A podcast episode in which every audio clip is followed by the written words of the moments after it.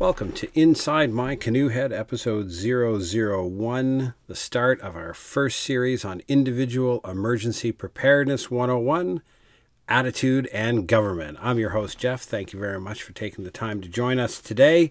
As promised in the introduction, we will give you probably 15 or 20 minutes of uh, some great thoughts, some great discussion on the topic, and then we'll leave you with some um, questions to ponder over the week before the next episode comes out. I need to ask two simple questions. Why do I think this is important? And why do I think you should listen to me? And I need to answer both of those to take your time today. So, first and foremost, why do I think this is important? Well, obviously, we're all living through a COVID 19 environment, or at least this podcast is being recorded in the middle of COVID 19. Um, we have an increase in number of natural disasters as a result of climate change, and we have a number of other radical governments that are existing around the world that are taking a number of steps that influence our individual lives. I think it's easy, and we can all agree that collectively there's a lot of things going on in life that are affecting how you get to operate your day to day life and things that are happening external to you that are, for whatever reason, influencing you individually, your household, and how you wish to live your life. And therefore, I think it's important to discuss.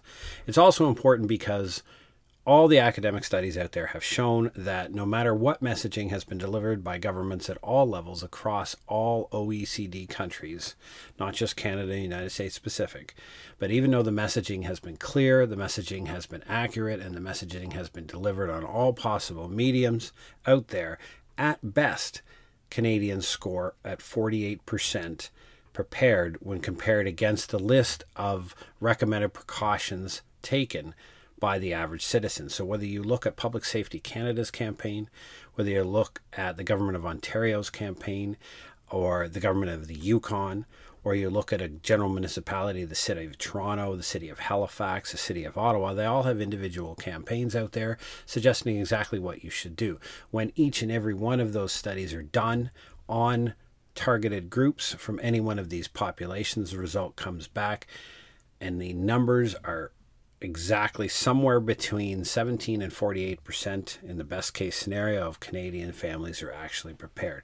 So we're not prepared. And I know you're listening to this and you probably can look yourself in the mirror and say, quite frankly, I was surprised. I was surprised by the COVID 19. I was taken aback. I wasn't ready for this. This has caused a large disruption in my life. It's very uncomfortable. It's not what I was looking forward to. It's not what 2020 had in planned when January 1st came around and I was putting my New Year's resolution. It was not, I'd like to survive a pandemic this year. No, not of course, but you were surprised and it has caused a considerable disruption in your life. And it's probably not something that you're very comfortable with. So, therefore, why did this happen? Why did I let myself get into this position? Why were these effects happening? What went wrong? And how can I live a more resilient and self reliant lifestyle? Why should you should listen to me? Well, I'm a 28 year Army veteran, so I've been to some pretty interesting places and done some pretty interesting things. That aside, I have a master's degree in disaster and emergency management, and I'm currently halfway through my PhD in public policy. And what I'm studying, my area of expertise is individual emergency preparedness. So, quite literally, for the last eight years, I have been studying and examining this issue from both the individual perspective, the collective, the government, and an organizational perspective from a business continuity. But specifically, I'm writing my PhD dissertation on individual emergency preparedness. So, I have essentially, as a result of doing this research, read everything that's ever been written in gray literature, in academic literature, uh, in novels, and looked across the whole spectrum of possibilities and outcomes. So, what I'm offering you is an educated opinion. What I'm offering you is what reality actually says, uh, what research tells us, what the true goals of the government and other organizations are. So, but let's be honest here the, the, title of the episode is about attitude and government. So we're going to bring you this series in five episodes. This first episode on attitude and government is going to focus on the principal fact that individual emergency preparedness is not about stockpiles of equipment. It is about your mindset first and foremost. Uh, philosophers and scholars have always said, and experts will tell you the same thing in the field of bushcraft survivalism, preparedness, all these other things They will tell you that your number one main principle, ally, and weapon in any difficult struggle in human existence is your brain. It is not the tools in your hand. It is not the equipment in your room. It is the it is your brain and the power of the mind. And therefore we have to focus our attitude on adopting and accepting the need for and the reality for an emergency preparedness mindset. Now attitude is all about philosophy. And when we mean by philosophy, we mean the lens through which you look at the world. In academia, whenever you write a paper or whenever you, you do a, a body of research on something, they call it a theoretical framework. And for disaster and emergency management as a discipline, as a separate academic discipline, it's actually fairly young. And so what it's doing is it's drawing the majority of the literature and the basis for discussion off of the other principal social sciences such as sociology, psychology, anthropology, and it's using a lot of the the discussions that are done in those disciplines about how we analyze things within the disaster and emergency management. So if you think of as a lens, let me give you an example. If you are somebody who is considers to be a feminist, uh, if you're somebody who wants to study gender analysis when it comes to events and look at it through a gender lens or look at it through a feminist lens, when you look at a set of data or a set of events, you're looking at it from the perspective of a viewpoint you have. And so emergency preparedness is a viewpoint. It is a lens through which you look at events. And I'll give you a prime example. During this COVID 19 and, and throughout his presidency, Donald Trump has had many um, broadcasts that he's done or or press conferences. Now let's be frank. I'm not uh, this is not about pro Trump anti Trump. This is about using Donald Trump as a prime example because Donald Trump because he is such a polarizing figure, you will see his uh, broadcasts analyzed all around the world. You will see it broadcast at DW in Germany, France 24. You'll see it Sky News. You'll see it Bloomberg News. You'll see all the mainstream media in the United States, here in Canada. You'll see it all across the world. Okay, so they all look at the same set of events. But you then watch the newscast that evening and you watch MSNBC and you watch Fox News, one of which believes that Trump is the great Satan and the other one believes Trump is the great savior. And the lens through which they look at what Donald Trump says, when you listen to those newscasts, you will wonder whether two separate completely different events occurred. And the same thing, you'll somewhere along that spectrum, when you listen to all the other international news segments, the Canadian news segments, the American, even the Australian, New Zealand news segments, when they're broadcasting and talking about Donald Trump, what they're offering you is two things. Every time you hear a media focus, you hear a fact and you hear an analysis those are two things that come across in every news. It's basic journalism 101. You tell the facts and then you give an analysis. So now you have to look what are you supposed to do with that information that you're presented? So what we do is we look at it through a philosophy, and, and I'm going to use Stoicism just for this one example. Stoicism uh, is is an old philosophy. It's it's kind of uh, genre. It's in it's in vogue, shall we say, right now. It's based upon the writings of three principal Epicurus, uh, Seneca and Marcus Aurelius, who was a former emperor of Rome.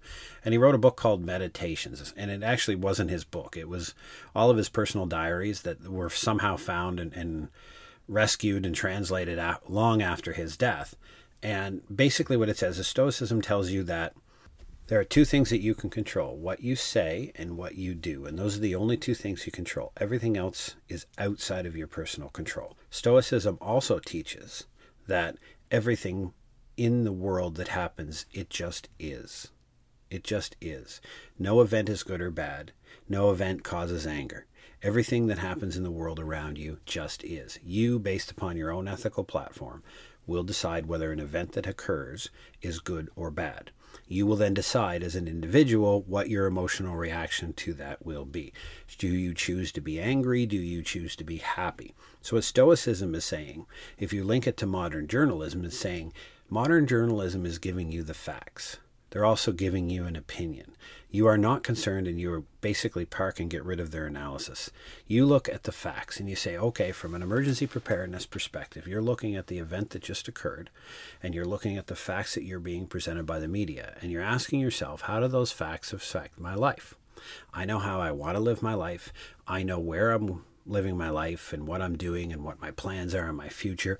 How is this set of facts going to affect my life? And will it? And if it won't, great, fun, it's interesting news. Maybe I'll consume it, maybe I won't. But I'm always looking for that piece of information that gives me a, a pause. A hmm, you know what? Maybe this might have an effect on my life, and therefore I need to do a little bit more analysis on it. Something like a report coming out of Wuhan in China that said something along the lines of, you know, there's an uncontrollable outbreak, and China's building massive hospitals in six days or less. And when that's happening, that's probably something you take advantage of. And you look at that fact and you ask yourself, okay, how does this affect my life? And how does it affect uh, decision? Will it affect my life? How does it work on things? Um, and then from that, you, you, you be able to make decisions. Why is this important to understand? Because let's put it this way. The principal question that you have to ask if you wish to adopt an, a preparedness mindset and have an appropriate attitude when you examine events is you simply have to answer the question who is responsible for my outcomes? Who is responsible for my success? Who's responsible to come save me? Is somebody else responsible to come save me? And I'll give you, it's a, academia talks a lot about in both sociology and psychology this concept of victimization, which means there's a certain segment of the population that believes things happen to them, that they are not responsible. I.e., let's let's give you a quick little example. take an individual who has lost their job because the government has put restrictions on what businesses can be open. They're now off, and the government supplements that they're getting is not the same amount of money as they earned before, and therefore they cannot make their weekly or monthly bills. And they're in a very precarious and dangerous situation. They don't have enough money to pay their existing bills, and they're in need.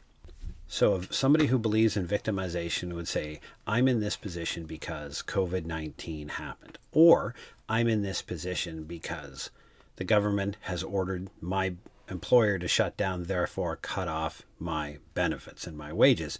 Or they might say, I'm a victim because the benefits that are being offered to me from the government don't equal the money that I had before, and therefore somebody else's action has caused me to now have a reduced income emergency preparedness mindset, looks yourself in the mirror and says, I am in this position because I did not adequately prepare to insulate myself and my responsibilities from an external shock.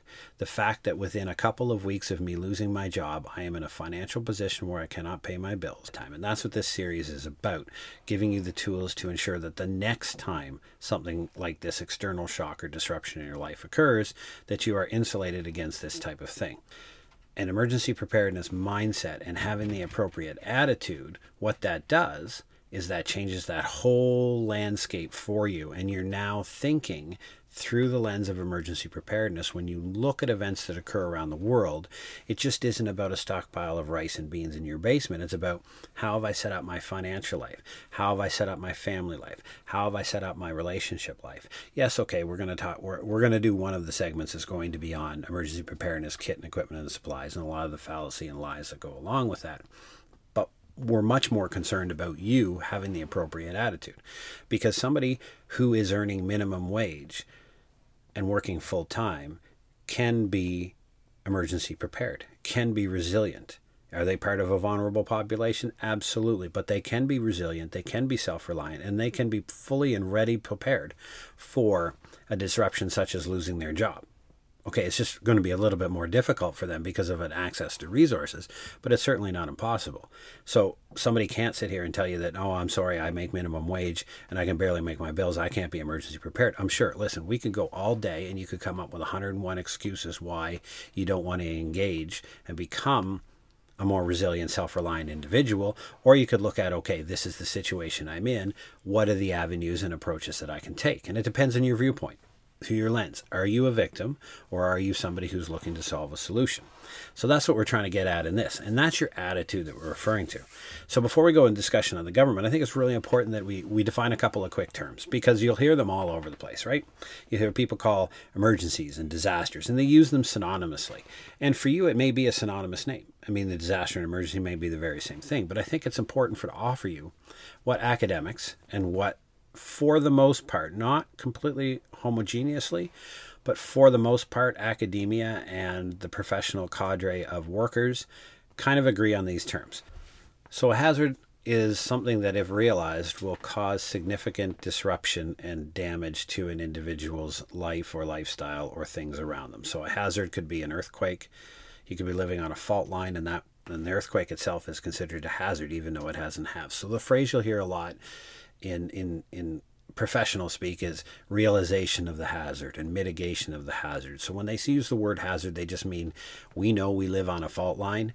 We have a hazard of an earthquake something called an emergency. So think of a framework. An emergency is something that causes you to change your normal operations of your day and your normal business, but is within your capacity to handle. So if you're a city and you have a major incident in the city and you have to enact your emergency plans, but you have the resources necessary to take care of it, that's an emergency.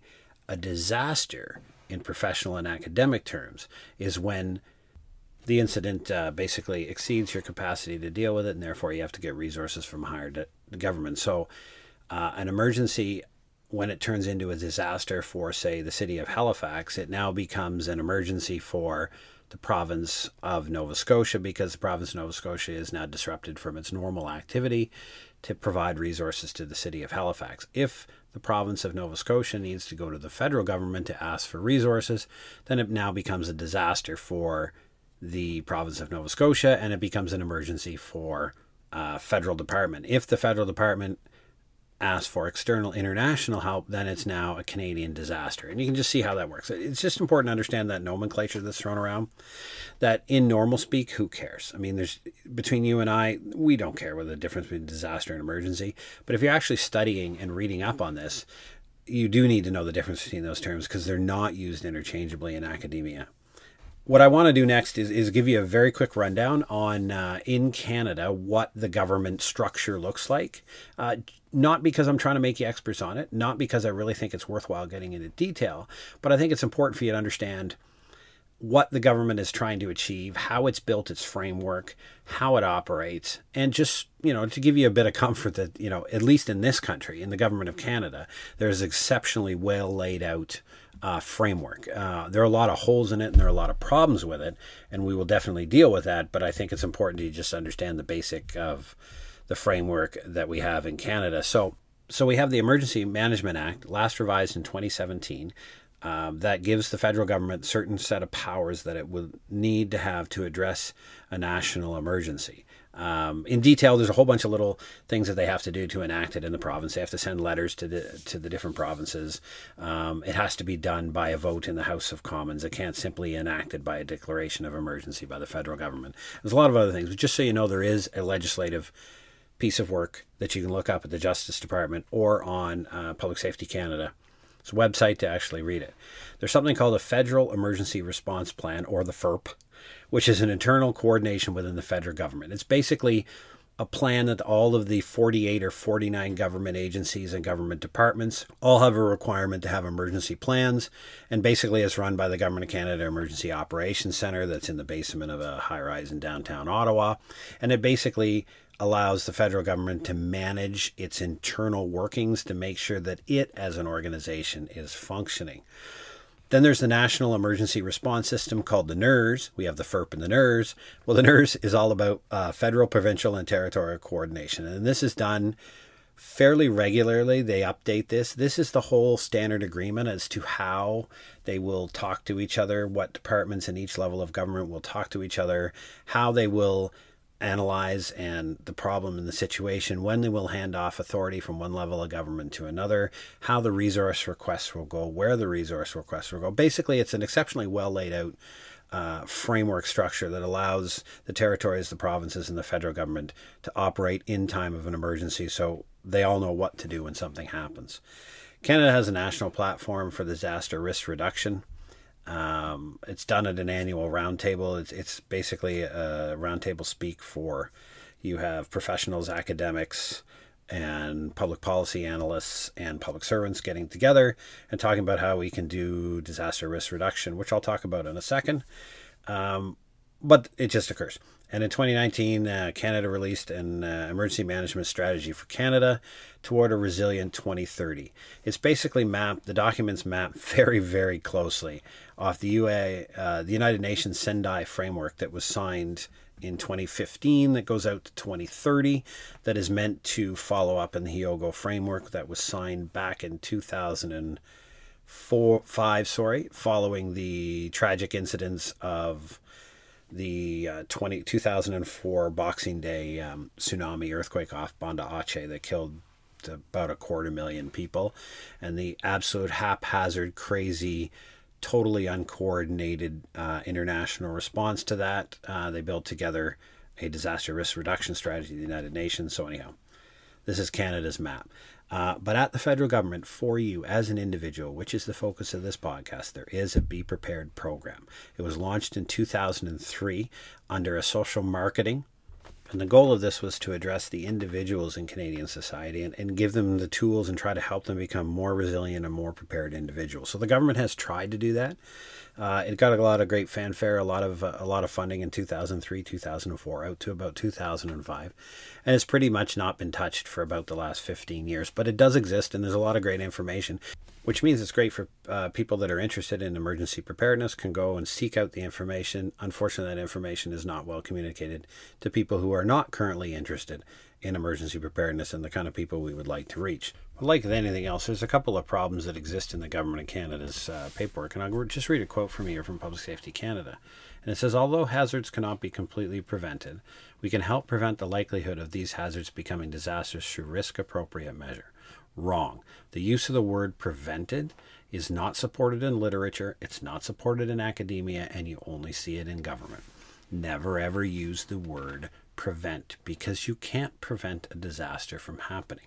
Can you mitigate? Yes. Can you take a lot of measures to lessen the impacts? Absolutely. Can you prevent an earthquake? No. Can you prevent a flood? No, you cannot. You can mitigate it, but you can't prevent it. It is similar if you've ever worked in a bank or work with a bank.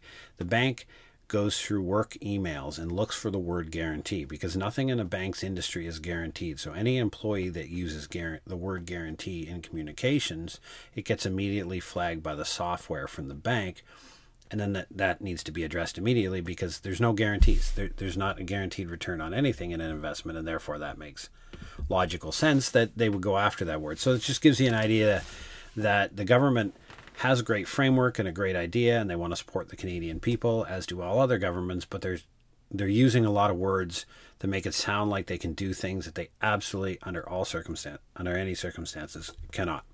So, the last thing that I want to touch on is this idea that is in government for something called disaster risk reduction. And like I said, it is a big, it's a, it, it's just a, this huge key phrase that has come out of uh, first the Hyogo framework, uh, then in the Sendai framework, and you'll see it across a lot of the literature disaster risk reduction.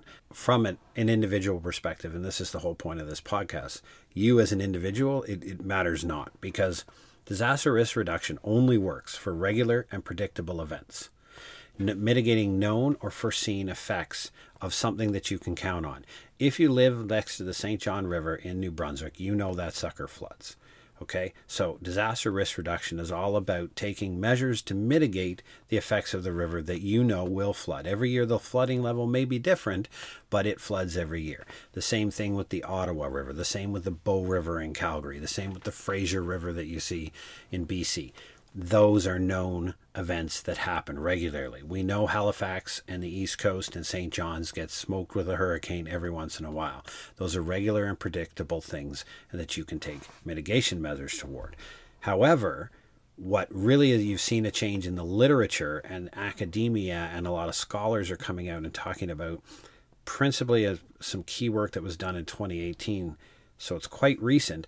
Is stepping away from disaster risk reduction pretty much abandoning the phrase and moving towards something called disaster impact reduction. And why is this important for individual emergency preparedness? Because disaster impact reduction, it's all about the impacts on your life. We're trying to reduce the effects of the impacts. Really, we don't care. And let's just be simple. If your power goes out, does it really matter to you why the power went out? No, you want the power back on. You want to know how long it's going to be off, and you want to take the emer- emergency preparedness steps to make sure that you're you're going to live quite comfortably and quite happily during that period that the power is off. So, is the reason why that occurred important to you? No, it's not. But what is important to you is how quickly you can resume normalcy as you understand normalcy to be. How does your life get back to the way it should be? And, and in the end, when we study all of this stuff, this is what we're trying to remember for you. Individual emergency preparedness is all about you returning to normalcy or being as normal as possible during a disruption. So, today we've talked about philosophy, lenses, theoretical frameworks, how you look at the world, and we've really tried to communicate the message that individual emergency preparedness, first and foremost, is your attitude when you see an event happen in the world, you pick the fact out of the noise that you hear from the media and you look at that fact and you ask yourself simple questions. How does this affect me? If it affects me, how will it affect me? What preparations do I need to take or what changes to my preparations do I need to make to ensure that the effects of this happening to me are as mitigated as possible and it has the least disrupted effect on what I would like to do. That's the principal question that we're trying to get you to ask. But it's an attitude question. And the answer to that question is never going to be solved by volumetrics of equipment or skill sets. It's your attitude, it's your brain, it's your focus, it's how you look at the world. And hopefully that message was made clear today. Your next episode that's coming at you is going to be a detailed look at why people aren't prepared. So we're going to look at demographics emerging emergency kits, other falsehoods you hear out there. And basically, we're going to build you the picture that tells you why, in general, Canadians are not prepared for disasters, how they think, how they operate, how they view things. We're going to put that together for you. And I think it's going to be very, very interesting to see what you might think influences preparedness behavior. It's probably not what you think. So, join us in about a week for that. And just a sneak little pin episode three of this uh, series on individual emergency preparedness. It's entitled No One's Coming to Help. It's going to be a very detailed discussion on exactly how limited your municipal and provincial authorities are in their ability to help you out in times of emergency, how little is actually going to come to your aid, which should be an eye opener for you to realize hold on a second here. I think this individual emergency preparedness thing is fairly important. So, thank you very much for joining us here at Inside My Canoe Head. We appreciate your time. We understand it's your most valuable commodity you have. And hopefully, you'll join us in about a week for episode number two. Until then, have yourself a great time and stay safe.